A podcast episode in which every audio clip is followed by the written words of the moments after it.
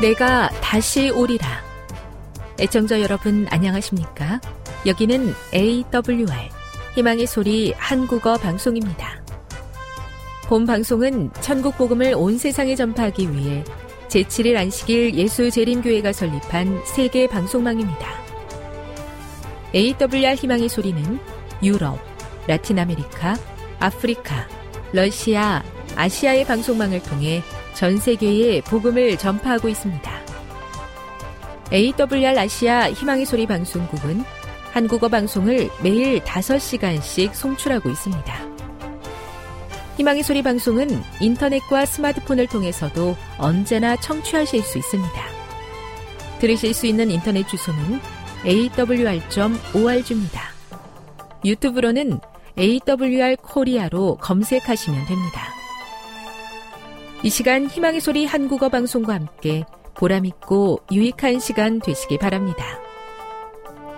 내가 다시 오리라. 여기는 AWR 희망의 소리 한국어 방송입니다. 주파수 안내입니다.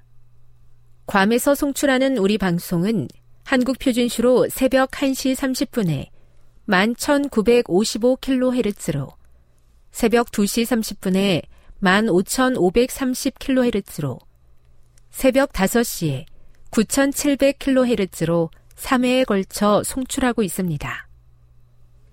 스리랑카에서 송출하는 우리 방송은 한국 표준시로 새벽 4시에 9,765kHz로 우즈베키스탄에서는 밤 9시에 15,530kHz로 타지키스탄에서는 밤 9시에 15,515kHz로 각각 1시간씩 방송하고 있습니다.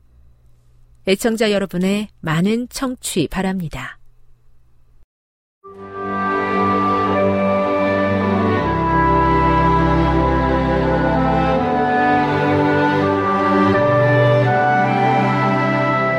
읽어주는 교과 다섯째 날 6월 8일 목요일 예수 우리의 유일한 중보자 요한계시록 13장 4, 5절을 읽어보라.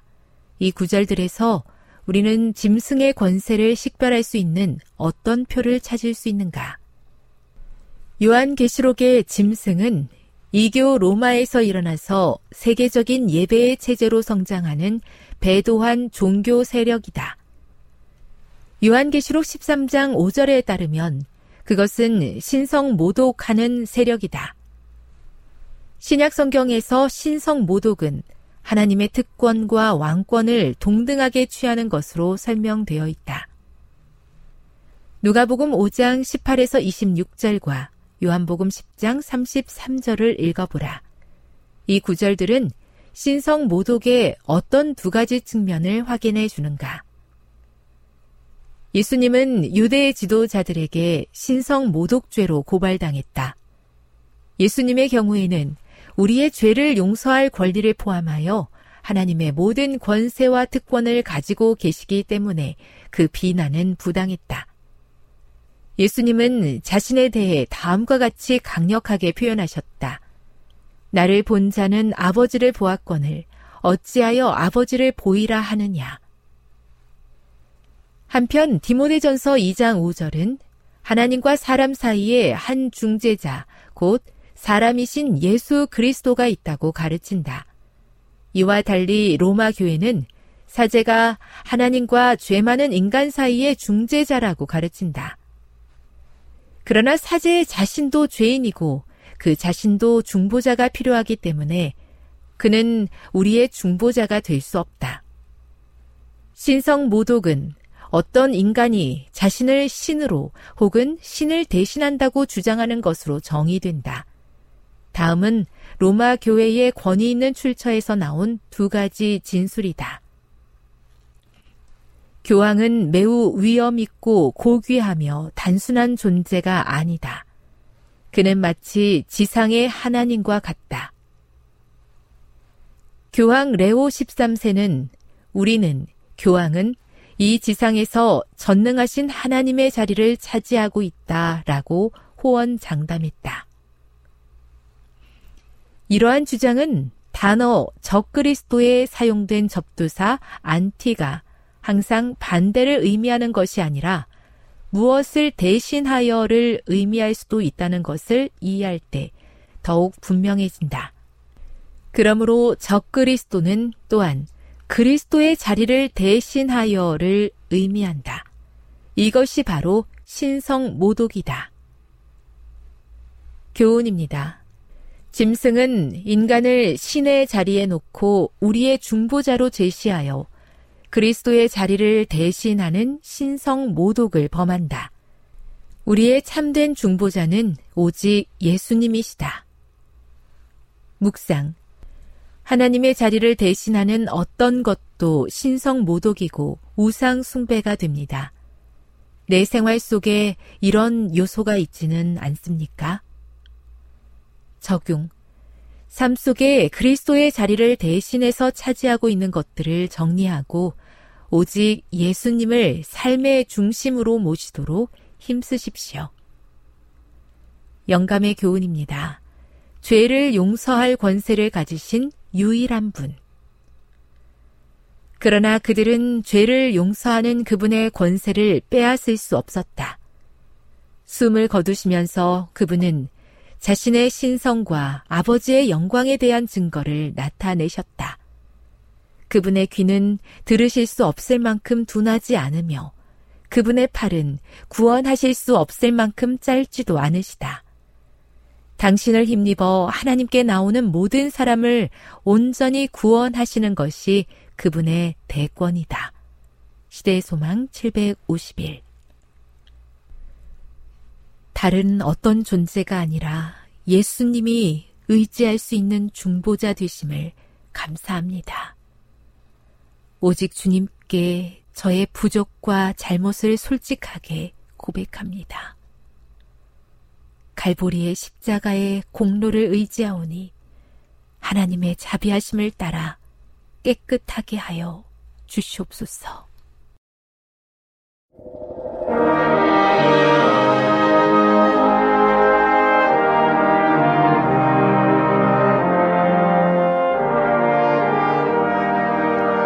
희망의 소리 청취자 여러분, 주 안에서 평안하셨습니까?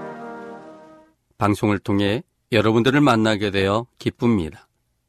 저는 박용범 목사입니다. 이 시간 하나님의 은혜가 우리 모두에게 함께 하시기를 바랍니다. 이 시간에는 죽음을 바라보는 성경의 시각이란 제목으로 함께 은혜를 나누고자 합니다. 죽음을 바라보는 성경의 시각이라는 제목입니다. 본문은 사무엘상 25장 1절입니다. 사무엘상 25장 1절입니다. 사무엘이 죽음에 온 이스라엘 무리가 모여 그를 애곡하며 라마 그의 집에서 그를 장사한지라. 다윗이 일어나 바란 광야로 내려가니라. 우리는 지난 시간에 죽음을 바라보는 성경의 시각 중에 그 첫 번째 시각을 살펴봤습니다. 지난 시간에 살펴본 것은 죽음은 한 구절로 표현되어지는 마침이었습니다. 그러므로 모든 것이 끝마쳐지기 전에 죽음으로 모든 것이 고정되어지고 끝마치기 전에 생명이시며 사랑이신 나의 창조주 하나님을 만나자는 그런 내용이었습니다. 오늘은 그 두 번째 그리고 세 번째 성경의 시각을 살펴보려고 합니다. 둘째는 죽음은 남겨진 사람들의 마음에 생명을 던져주는 하나님의 메시지입니다. 죽음은 남겨진 사람들의 마음에 생명을 던져주는 하나님의 메시지입니다. 본문은 1절 중간에 있는 말씀입니다. 사무엘상 25장 1절 중간에 있는 부분입니다. 온 이스라엘 무리가 모여 그를 애곡하며 라마 그의 집에서 그를 장사한지라. 사무엘이 죽었을 때 그 사건은 모든 이스라엘 사람들에게 충격이었고 큰 절망과 슬픔의 사건이었습니다. 그래서 온 이스라엘 무리가 모여 그를 애곡하며 그를 장사하였습니다. 정신적 지도자가 죽었을 때 이스라엘 사람들은 어둠을 경험했습니다. 실제적인 왕인 사울이 매우 불안정하여 귀신의 지배를 받는 상황이었기에 사무엘의 죽음은 이스라엘 사람들이 미래에 대한 전망을 더욱 어둡게 하였습니다. 그들의 불안감이 더욱더 사무엘의 죽음을 안타깝게 생각하였고 그 죽음이 전해주는 의미에 그들은 귀를 기울였습니다. 사무엘을 장사 지내면서 이스라엘 사람들은 어떤 생각을 하였을까요? 지난 오랜 세월 동안 보여주었던 사무엘의 모습과 말들과 행동들을 그들은 떠올렸을 것입니다. 그 큰 선지자가 이스라엘의 믿음 없음으로 인해 낙담했던 모습들도 생각났을 것입니다. 그의 기별을 거절함으로 상황을 어렵게 만든 자신들의 모습을 보면서 후회의 시간도 가졌을 것입니다. 그리곤 생전의 사무엘이 기별대로 살 것을 결심하는 사람들도 꽤 많았을 것입니다. 죽음만큼 사람들의 마음에 깊게 생각할 계기를 주는 것도 흔치 않습니다. 죽음으로 인간이 한계를 깨닫고 마침을 느끼고 영원한 이별을 생각합니다. 좋았던 것, 슬펐던 것, 모든 과거의 역사들, 미래의 전망들, 사람들 간의 관계, 명성, 재물, 지위 등등 모든 것을 까마득히 묻어두게 합니다. 꽤 허무하게 느껴지고 그래서 모든 것이 부질없음을 깨닫게 되고 모든 것은 모래로 지은 집처럼 느껴지게 될 것입니다. 간간히 느꼈던 허무함을 의미 없음을 죽음을 통해서 확실히 느끼고 내 스스로는 더 나아가서 사람 스스로는 아무런 삶의 의미가 없음을 확신하게 만듭니다. 나와 별로 상관없던 사람들의 죽음이 아닌 나와 깊은 관계 속에 있던 가까운 사람의 죽음은 더욱 깊은 생각 속에 들어가게 합니다. 삶이 너무나 허무함을 아주 깊게 느끼게 합니다.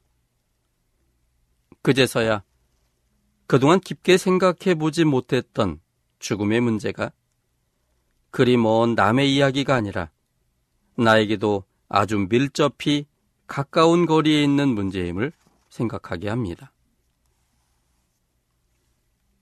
죽은 사람의 일생을 보면서 객관적 시각으로 꽤 짧은 인생임을 느끼게 되고 생전의 모든 것들이 죽음과 더불어 다 사라지는 것을 보면서 나는 어디에 가치를 두고 살 것인지를 생각하게 합니다.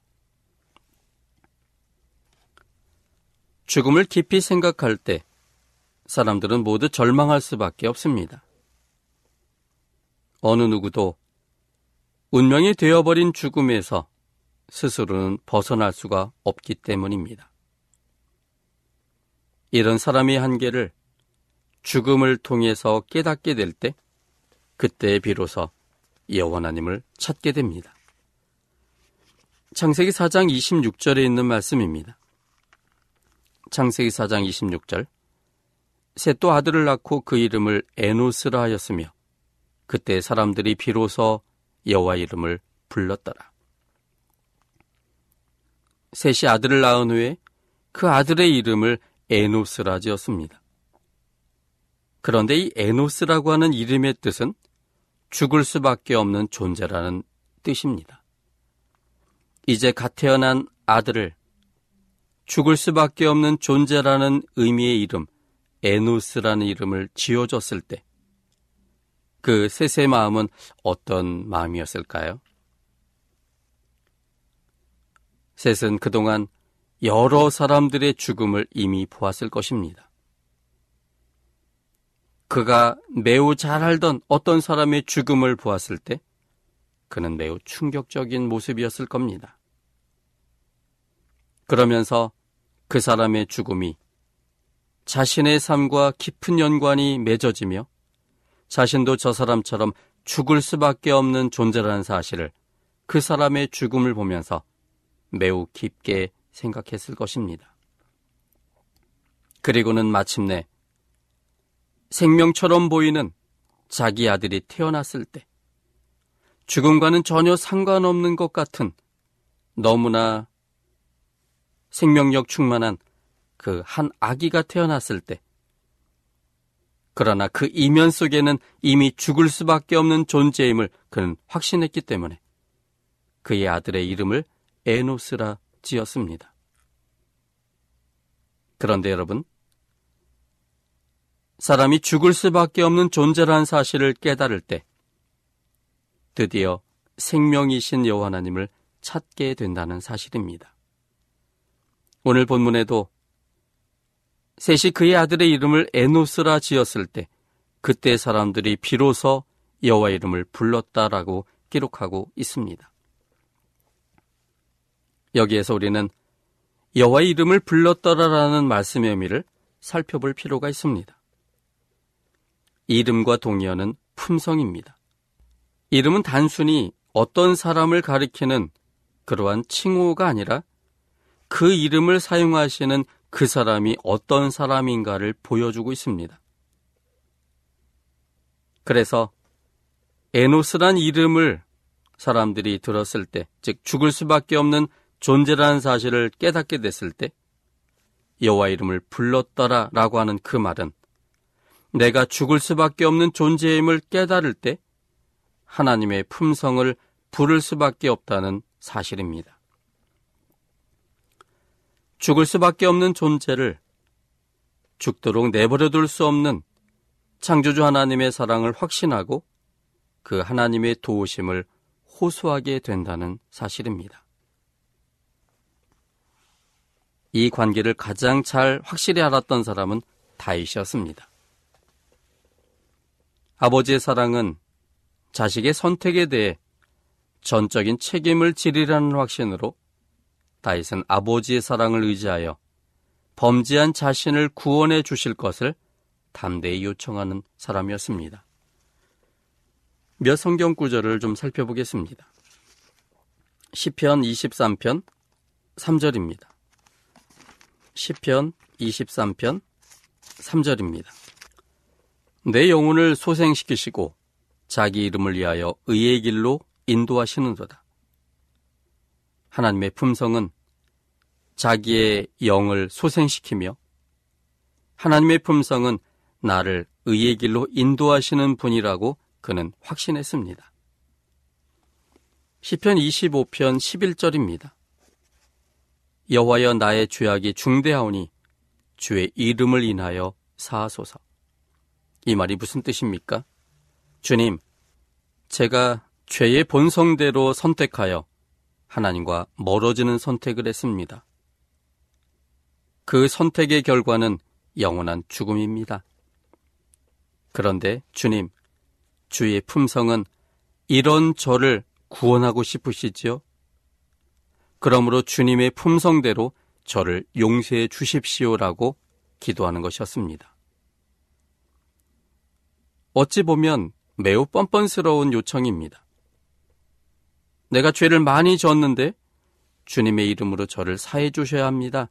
주님의 품성은 저를 사해 주셔야 됩니다. 이렇게 요청하는 것이거든요.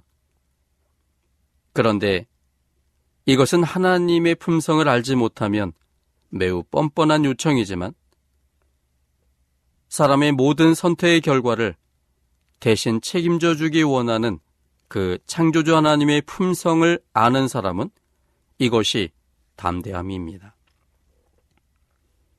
그래서 많은 죄를 진 다윗은 그러나 죄가 많은 곳에 은혜를 더 주기 원하는 하나님의 품성을 아는 사람이었기 때문에 주의 품성대로 죄 지은 저를 용서해 달라고 요청할 수 있었던 것입니다. 시편 31편 3절입니다. 시편 31편 3절 주는 나의 반석과 산성이시니 그러므로 주의 이름을 인하여 나를 인도하시고 지도하소서. 다윗은 그의 미래에 대하여 하나님의 인도하심을 요청했습니다. 왜냐하면 하나님의 품성은 자신을 창조하신 하나님이시기 때문에 자기가 자기의 미래를 고민하고 걱정하는 것보다 훨씬 더 많은 고민을 하시는 분이므로 알고 있었기 때문이었습니다. 그래서 주의 이름을 인하여 주의 품성을 인하여 나를 인도하시고 지도해 달라고 그는 말할 수 있었던 것입니다. 시편 54편 1절입니다. 하나님이여 주의 이름으로 나를 구원하시고 주의 힘으로 나를 판단하소서. 여기 다윗은 하나님의 품성을 알기 때문에 나를 구원하고 싶은 창조주의 품성을 알기 때문에 그는 그것에 대하여 담대히 요청하고 있는 것입니다. 시편 106편 8절입니다. 시편 106편 8절입니다. 그러나 여호와께서 자기 이름을 위하여 저희를 구원하셨으니 그 큰 권능을 알게 하려 하심이로다. 하나님의 품성은 생명을 주기 원하시는 분이십니다. 자기의 생명을 바치면서까지도 구원하고 싶은 분이셨습니다. 그래서 하나님이 자기의 품성대로 저희를 구원하셨다라고 다윗은 확신한 것입니다. 시편 109편 21절입니다. 시편 109편 21절 주 여호와여 주의 이름을 인하여 나를 선대하시며 주의 인자하심이 선함을 인하여 나를 건지소서. 다윗은 무조건적인 사랑을 하시는 하나님의 품성을 확신하고 있었습니다. 그래서 자신의 행한 행위에 대하여 하나님의 무조건적인 사랑으로 인하여 자신을 선대할 것이고 그 선함을 인하여 자신을 건져낼 것을 확신했습니다. 그래서 그는 잘못했지만 죄가 많은 곳에 은혜를 더 주기 원하는 하나님의 품성대로 자신의 구원을 위해서 하나님께 담대히 요청하는 자가 된 것입니다. 하나님은 하나님의 품성을 알므로 하나님의 품성대로 자신을 구원해주고 자신의 미래를 열어달라고 기도하는 그 사람을 하나님은 기뻐하십니다. 왜냐하면 하나님과 상관 있는 사람이기 때문입니다. 하나님과 연결된 사람이기 때문입니다. 그래서 의인은 일곱 번 넘어진다 할지라도 하나님의 품성을 알기 때문에 일어설 수 있는 사람입니다. 아삽에게도 같은 믿음이 있었습니다. 이 다윗이 경험했던 하나님의 품성을 아삽도 알고 있었던 것 같습니다.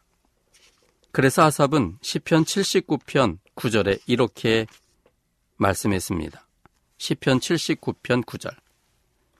우리 구원의 하나님이여 주의 이름의 영광을 위하여 우리를 도우시며 주의 이름을 위하여 우리를 건지시며 우리 죄를 사하소서.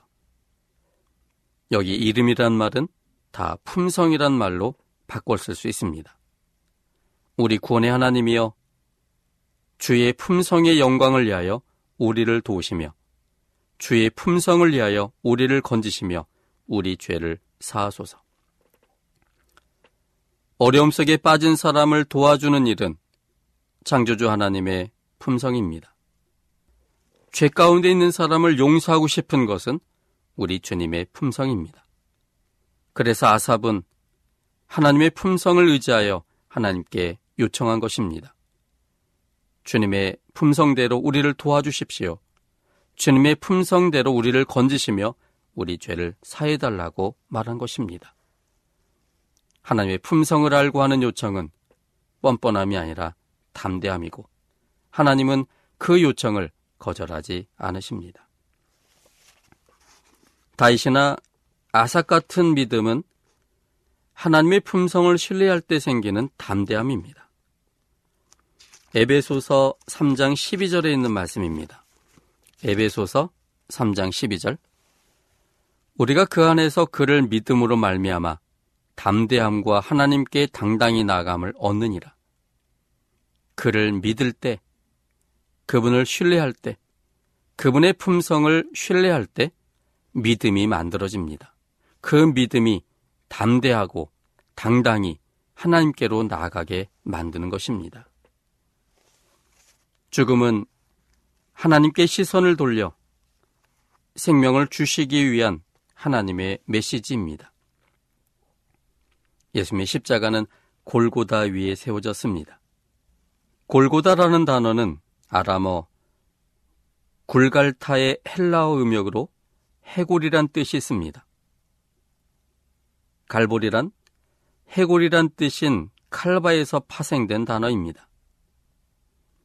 십자가를 통해 예수님의 보혈이 해골 위로 흘러내렸습니다. 그 보혈을 타고 하나님의 영원한 생명이 해골에 임했습니다. 마침내 생명의 보혈로 수혈받은 해골이 생명을 얻고 되살아났습니다. 그래서 예수님께서 십자가에 달리셨을 때 많은 죽음들이 생명을 받고 부활한 것입니다. 죽음을 통해 내 자신도 해골임을 인식할 때 해골 위에 세워진 십자가의 피를 우리는 의지할 수 있게 됩니다. 그러므로 죽음은 절망이 아니라 하나님께 시선을 돌려 생명을 얻게 하시는 하나님의 메시지인 것입니다. 세 번째는 죽음은 슬픔 속에서만 머물러서는 안 되는 하나의 사건일 뿐입니다. 죽음은 슬픔 속에서만 머물러서는 안 되는 하나의 사건일 뿐입니다. 본문은 사무엘상 25장 1절 끝부분입니다. 다윗이 일어나 바란 광야로 내려가니라. 1절의 말씀 속에서 언뜻 이해도 되지 않고 굳이 기록되지 않아도 될 듯한 말씀이 다윗이 일어나 바란 광야로 내려가니라입니다. 사무엘이 죽어서 온 이스라엘 무리가 모여 그를 애곡하고 그를 장사였다라고만 기록되어 있으면 무리가 없는데 성경은 장사였다는 기록과 함께 곧바로 다윗이 일어나 바란 광야로 내려간 사실을 이어서 기록하고 있습니다. 왜 성경은 당시의 상황과 어울리지도 않는 기록을 기록해 놓았을까요? 하나님은 왜 의도적으로 전혀 상관도 없는 듯한 기록을 첨가하도록 하셨을까요? 그것은 죽음을 접한 사람들이 어떤 행동을 취해야 하는지를 보여주고 있기에 반드시 기록 속에 첨가해야 했습니다. 당시에 사울이 죽음의 누구보다도 충격과 두려움에 떨었던 사람은 다윗이었습니다. 하나님의 명에 따라 당시 왕인 사울의 자리를 대신 차지하리라고 선언하고 다윗에게 기름을 부은 사람은 사무엘이었습니다. 당시 백성들의 존경과 칭송을 받는 하나님의 사람 사무엘의 인정과 보증을 받고 있었다는 것은 비록 사울왕에게 쫓기고 죽음의 위협 속에 살고 있고 현실적인 열쇠로 도망 다니던 다윗에게는 그래도 참고 견딜 수 있는 이유가 되었습니다.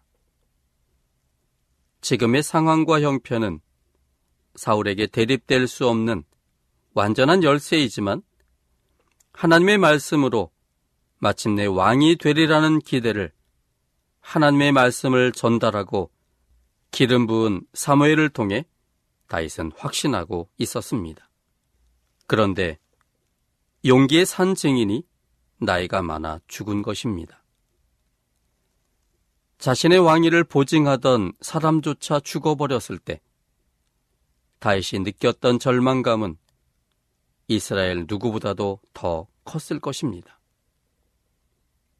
그것은 그의 위치에 대한 불안감이었고 그 이전이 쫓기는 상황과도 전혀 차원이 다른 불안감이었습니다. 그 정도 되면 모든 것을 포기할 수도 있었을 것입니다. 그런데 다윗은 포기하지 않았습니다. 사무엘을 장사한 후 그는 일어났습니다. 그리고 곧 현실의 세계로 돌아와서 사울을 피해서 바란 광야로 내려갔습니다. 가까운 사람이 죽었을 때 어떻게 해야 할까요? 옛날에는 3년간 무덤 곁에서 살면서 제사를 드리고 살기도 했습니다. 3년 동안 아무런 일도 하지 않고 슬픔 속에 깊이 빠져 보는 사람도 애처롭게 하는 것이 정말 효도를 다하는 것일까요?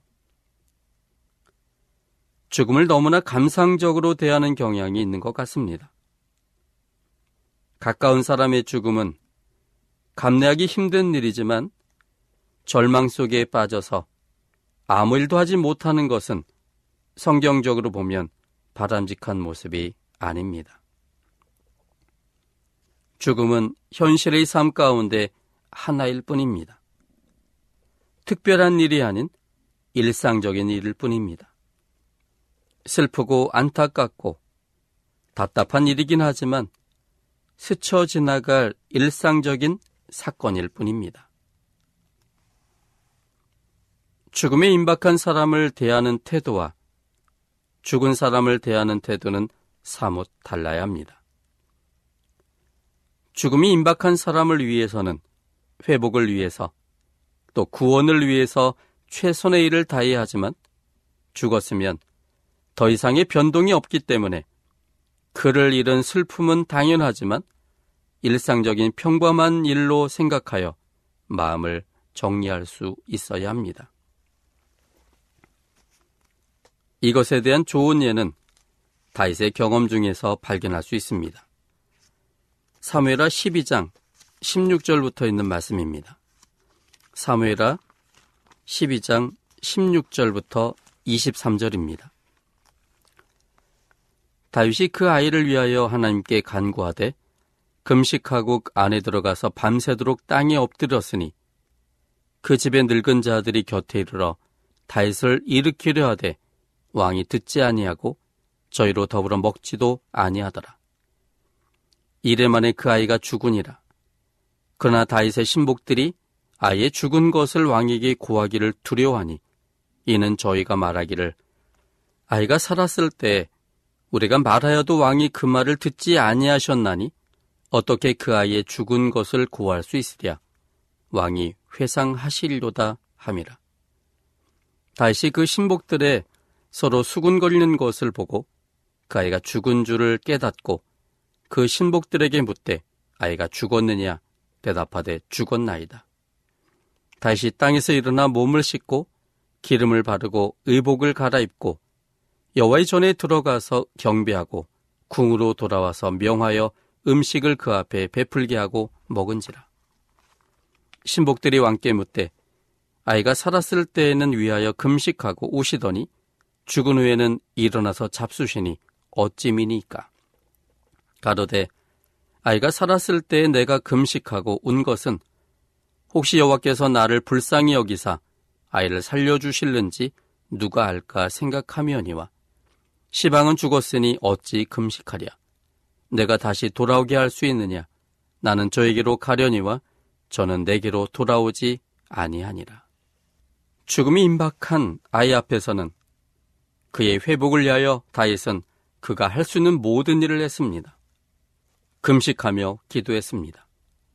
그런데 그 아이가 죽자마자 그는 이제 그 죽음으로 인하여 모든 것이 맞춰졌고 더 이상 변동이 없게 됐다는 사실을 확신했기 때문에 더 이상 슬퍼하지 않고 담대히 일어나 몸을 씻고 기름을 바르고 의복을 갈아입고 여호와의 전에 들어가서 경배하고 그리고 궁으로 돌아와서는 음식을 가져오게 하여 음식을 먹었습니다.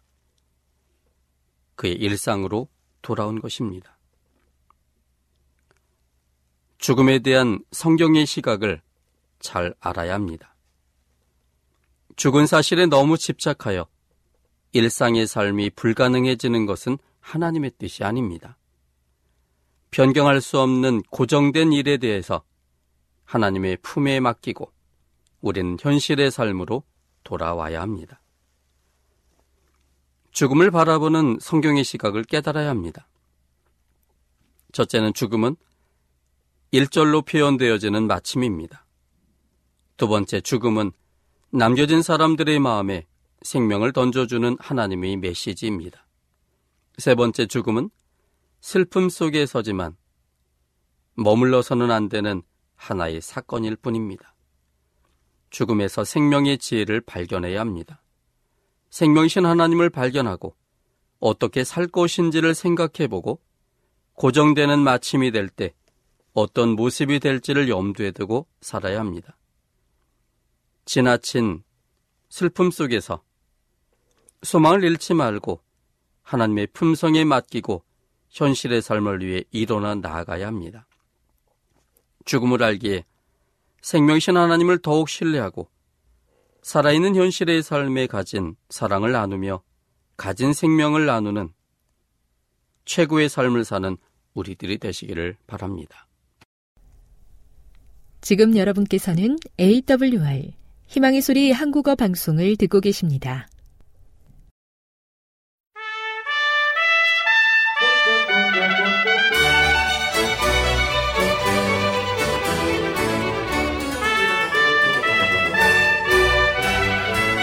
여러분 안녕하십니까.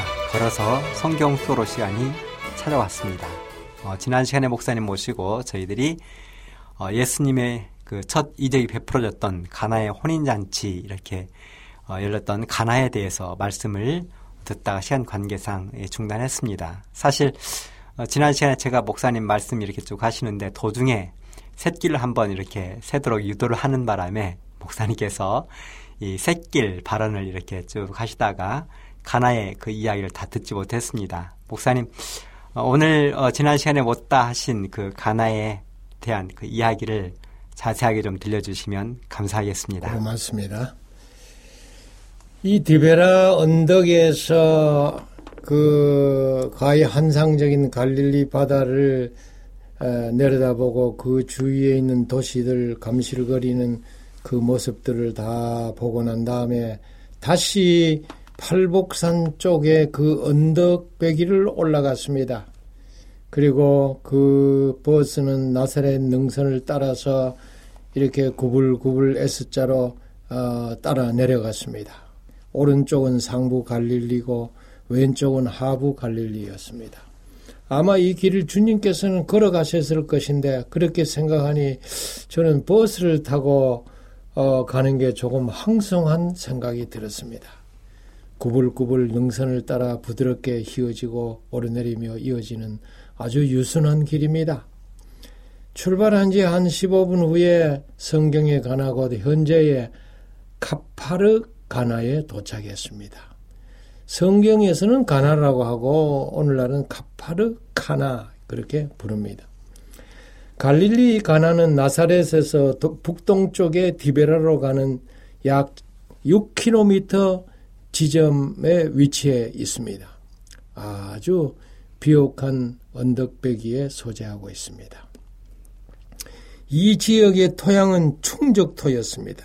비가 오면 늪지대가 된다고 합니다. 그러나 보니까 석류나무, 감남나무, 또 선인장으로 이렇게 둘러싸인 아주 조용하고 깔끔한 깔끔한 이 마을이었습니다. 어, 시끌벅적한 도시 생활을 훌훌 떨쳐버리고 아무런 구애받음도 없이 조용히 살만한 전원 마을 그것이 바로 가나였습니다. 현재 주민들의 75%가 해교들로 아랍 기독교인가 또 러시아에서 온 해교도들이 살고 있습니다. 학자들 간에는 성경상 가나의 위치에 대한 의견이 분분합니다. 왜냐하면 뭐 어떤 학자는 이 교회가 그때에 예수님이 기적을 행한 그 가나 혼인잔치가 열렸던 교회다 하니까 또 다른 학자는 저쪽에 있는 어, 다른 교회를 지목해서 그것이다. 이렇게 해서 지금까지도 어, 그 의견이 갈리고 있습니다. 그러나 통상 오늘날의 카파르 카나와 동일시하는 것이 에, 그 관례가 되어 있습니다. 요한복음 2장 1절부터 11절에 성경에 관한 혼인 잔치에 대한 이야기를 나오잖아요. 이 성경에 관한 혼인 잔치를 목격한 자로부터 이렇게 구전으로 내려오면서 전승되어 온 바로 그 자리에 1879년 가톨릭 소속의 프란체스코 수도회가 기념교회를 세웠습니다. 그래서 오늘 그 교회를 가나 혼인잔치가 열렸던 교회로 어, 생각하는 사람들이 많게 되었습니다. 가나 동네 중앙에 있는 바로 그 교회에 들어갔습니다. 안내서에 보니까 자기들 교회가 성경에 나오는 바로 그 피로연 장소라고 명시되어 있었습니다. 교회는 3세기경 유대인 기독교인들을 위해서 있던 해당 위에 세워진 것을 어, 아마 증명이나 하고 있듯이 예배당 안 보니까 모자이크 바닥에 AD 3세기경에 유대인들이 사용하던 이 아람어가 기록되어 있고 벽에는 비아 돌로로사의 연례 장면이 액자 속에 이렇게 담겨 걸려, 어, 걸려가지고 있었습니다. 그리고 예배당 지하에 내려갔습니다. 거기에는 가나 혼인 잔치에 쓰였던 유대인의 결례를 따라 두세 통 드는 돌 항아리에 진품이라고 주장되는 것이 전시되어 있었습니다. 그리고 포도즙을 짜던 그 흔적도 어, 거기에 있었습니다. 근데 그 항아리가 어떻게 생겼나 하고 내가 가만히 들여다봤어요.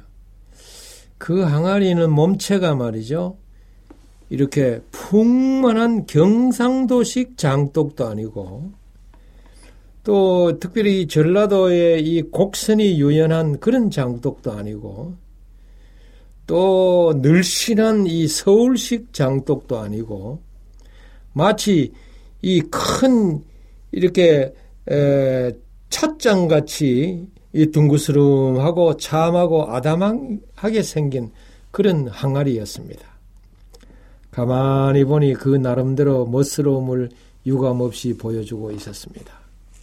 그 교회 옆에는 그리스 정교회 소속의 교회가 어, 더 어, 하나 있습니다. 그런데 과연 그때 그 당시 물 항아리는 어디에 있을까 그렇게 에, 한번 살펴봤어요. 이 가나에 있는 두 교회에서 서로 서로 자기들이 갖고 있는 것이 진품의 에, 항아리라고 주장을 하지만은 아, 제가 가만히 그 문헌을 살펴봤더니 진품의 항아리는 현재 독일의 콜로누 성당에 옮겨져 있다고 합니다. 단지 지금 가나에 있는 것은 모사품이고 그 모사품이 거기에 전시되어 있을 뿐이라고 합니다. 뭐 그게 진품이든 모사품이든 하여튼 어, 예수님께서 그 물을 항아리에 부어서 그리고 사람들 하여금 그것을 따르라고 하니까 아주 진한 포도즙이 되었다고 하는 아, 그와 같은 그 기적이 아주 중요한 것입니다. 제가 이제 그 이후에 몇 년 후에 다시 가나안에 들렸어요. 본당에서는 한창 예배를 드리고 있었습니다. 우리는 그 옆쪽으로 들어가서 소예배실에서 특별한 이벤트를 행했는데, 아, 그, 저를, 우리를 안내하는 사람이 저를 지목해서 내가 나이가 좀 많다고, 목사님, 특별한 이벤트를 할 텐데, 우리가 그 결혼식을 한번 하려고 합니다. 목사님이 주례를 좀 해주십시오. 그랬습니다. 그래서 제가 이제 에, 주례를 맡게 됐는데 모든 답사객들의 부부를 짝을 지어서 손을 잡게 하고 나는 주례석에 섰습니다. 그래서 졸지에 주례사를 부탁받은 것입니다. 저는 마태복음 19장 3절 6절을 읽었습니다. 그리고 에베소 5장 22절부터 28절을 읽고 1장 주례사를 했습니다. 하나님이 짝지어 주신 것을 생각하고 여러분 어떤 고난의 가시 발길이나 시인의 언덕이 가로놓여 있을지라도 서로가 진지한 책임감을 가지고 동고 동락하시기를 바랍니다. 두 사람은 어떠한 희로 애락에도 자기가 선택하여 결정한 책임을 끝까지 지고 다른 마음 품지 말고 금실 좋게 백년 해로 하시기 바랍니다. 제가 그렇게 일장 아, 연설을 했습니다. 그리고 결혼 서약을 시키고 힘줘 저는 축복의 기도를 드렸습니다. 아, 그랬더니 모든 부부의 얼굴이 아주 환하게 빛이 났습니다. 여러분. 참 좋은 경험을 제가 했습니다. 에, 이 특별히 예수님이 결혼을 축복한 그 장소에 가서 부부들로 하여금 부부의 사랑을 다시 확인하게 하고 옛날 결혼 서약했던 것을 다시 한번 회상케 하고 확인케 하는 이와 같은 정말 기쁜 일이었습니다. 제가 이걸 기억해서 얼마 전에 이 서울 근교에 갔더랬어요. 우리 한 에, 다섯 가정이. 거기에 갔더니 정말 하루 얼마나 기쁘게 지내지 모르겠습니다. 거기에 가니까 남자들이 말이죠. 입을 수 있는 턱시도가 한 50불 가까이 있어요. 그래서 자기 몸에 딱 맞는 것을 골라서 입고 그리고 웨딩 드레스가 한 100벌 가량 있어요. 그래서 그 부인들이 다 자기 몸에 맞는 걸 빌려 입고 나이 든 사람이 말입니다. 우리 부부들이 그리고 화장을 쫙 하고 예. 그리고 아 새로운 마음으로 이 결혼 사진을 찍는데 온갖 포즈를 찍는데 얼마나 재미가 있고 웃음이 나오고 아 그리고 옛날 결혼했던 그 모습을 생각하면서 또 결심을 새롭게 하고 그 사랑이 더욱 짙어지고 깊어지는 그런 경험을 했습니다. 여러분들도 가나 혼인 잔치가 있었던 이 가나에 가시면은 이와 같은 이벤트를 한번 해 보시는 것은 참 좋은 재미있는 경험이 될 것입니다. 아, 지난번에 제가 말씀드린 대로 이스라엘 사람들은 춤과 노래를 좋아하는 민족이라고 하지 않았습니까? 성경에 보면은 혼인잔치의 가문에 일주일간 계속했습니다. 사사기 14장 12절에 보면 그렇습니다. 예수님께서 하객으로 참석한 가나의 혼인 잔치가 무르익어서 한창 흥이 날 판에 그만 포도즙이 떨어져서 주인을 매우 당하게 했습니다. 바로 그때 예수님이 물을 포도즙으로 병케 하는 기적을 행하셨습니다. 오늘 가나의 교회는 항상 북적거립니다. 예수님이 혼인 예식에 참석하여 기적을 행하셨다는 이 단순한 이유로 젊은 남녀들이 이곳에 와서 결혼식을 올리는 경우가 아주 허다합니다.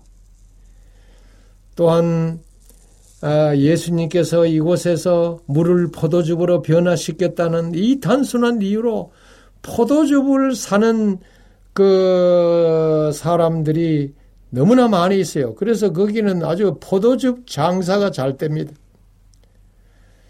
그리고 이렇게 둘러보니까 예루살렘에서 제가 작은 손 가방 세 개를 샀는데 선물로 주기 위해서 샀습니다. 그것도 깎고 깎아가지고 세 개에 10달러를 주고 샀는데 대단히 싸게 샀다. 이렇게 생각했습니다. 그러나 똑같은 그 가방이 그것에 보니까 하나에 1달러씩 했습니다. 아, 내가 또 쏘았구나 하는 생각이 들었습니다. 여러분, 이스라엘 관광에 아주 재미있는 것은 이스라엘에서는 기념품을 미리 사는 사람들이 나중에 비싸게 산 걸 후회한다는 것입니다. 그래서 어, 미리 잘 알아보고 어떤 것은 어, 꼭 그곳에서 사야만 되는 것입니다. 예를 들면은 가죽 낙타 가방 아 이것은 여리고에 가서 사면은 좋고 그리고 또 가죽 신달 아 이것은 그 나사로의 무덤 앞에 가게에서 사면 좋고 아 이걸 이제 공부해 가시면은 아주 물품을 사는데 도움이 될 것입니다. 가나는 다니엘의 나다나리엘의 출신지입니다. 예수님께서 그의 천진 무구함을 보시고 보라 이는 참 이스라엘 사람이라 그 속에 간사한 것이 없도다라고 하셨습니다. 그를 기념하는 교회가 이 가나에 있었습니다. 우리도 자칭 참 이스라엘로 바로 이 가나에 온 게 아닌가 하는 생각이 들었습니다.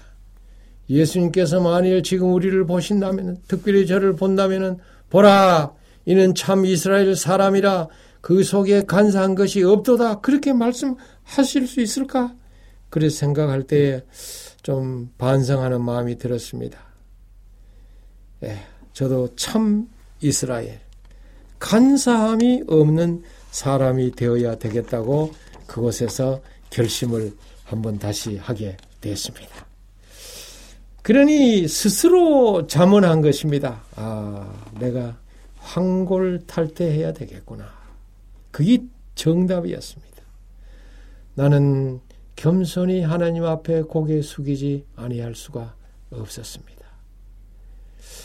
그리고 길에 나와서 하늘을 쳐다보면서 제가 하나님께 간절한 심정으로 기도를 드렸습니다. 오 하나님이시여 저에게 변화를 허락해 주시옵소서. 예수님께서 바로 이 땅, 가나, 바로 이곳에서 물을 포도즙으로 변화시킨 것처럼 이 못된 품성을 가진 저를 변화시키셔서 하늘 품성, 하늘에 갈 능이 갈 수 있을 만큼의 그런 주님 닮는 품성 되게 하옵소서 간절히 기도를 어, 드렸습니다. 그것이 제 마음에 아주 지금도 어, 기억에 남습니다. 예수님께서는 나중에 다시 가나에 오셨어요. 가버나움에 있던 헤롯 신하의 병든 아들을 이 가나에서 고쳐 주셨습니다. 나는 가나를 떠나면서 잠시 걸음을 어, 멈추면서 이렇게 상상력을 동원해서 시각적으로 어, 형상해 보았습니다. 에, 참 마음에 간절한 소망이 불을 질렀고 그, 무엇이든지 만들 수 있고 변화시킬 수 있는 창조주에게 간절한 기도 어, 계속 드리면서 그것을 떠나게 에, 됐습니다. 물을 포도즙으로 만든 이적 속에는 분명히 추한 죄인을 성자처럼 변화시키시는 그분의 능력을 암시하고 있는 게 분명한 것입니다. 이와 같이 저는 가나를 방문하면서 여러 가지 영적 교훈을 얻고 주님의 놀라운 채취를 감상하는 그런 좋은 시간이 되었습니다. 감사합니다, 목사님. 네, 목사님. 어, 이 가나의 혼인 잔치에서 예수님께서 물을 포도적으로 이렇게 이 만드신 바꾸신 것처럼 저희들의 못난 죄된 품성도 하늘의 품성으로 바꿔주시면 너무 감사할 것 같습니다. 고맙습니다, 목사님. 고맙습니다.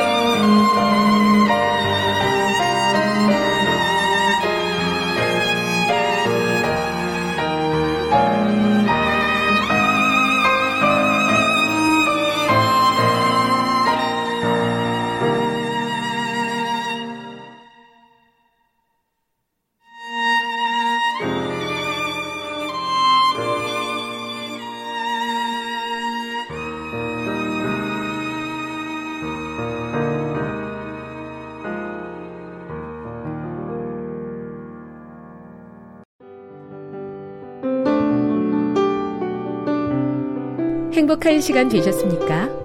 지금까지 여러분께서는 AWR 희망의 소리 한국어 방송을 청취하셨습니다. 방송을 청취하시고 문의를 원하시는 분은 우편번호 02461 대한민국 서울시 동대문구 이문로 1길 11 희망의 소리 방송부 앞으로 편지나 엽서를 보내주시거나 지역번호 02-3299-5296에서 8번으로 전화 주시기 바랍니다. 지금까지 함께 해주신 애청자 여러분들께 감사드립니다. 애청자 여러분, 다음 이 시간까지 하나님 안에서 늘 평안하십시오. 감사합니다. 내가 다시 오리라. 여기는 AWR, 희망의 소리 한국어 방송입니다.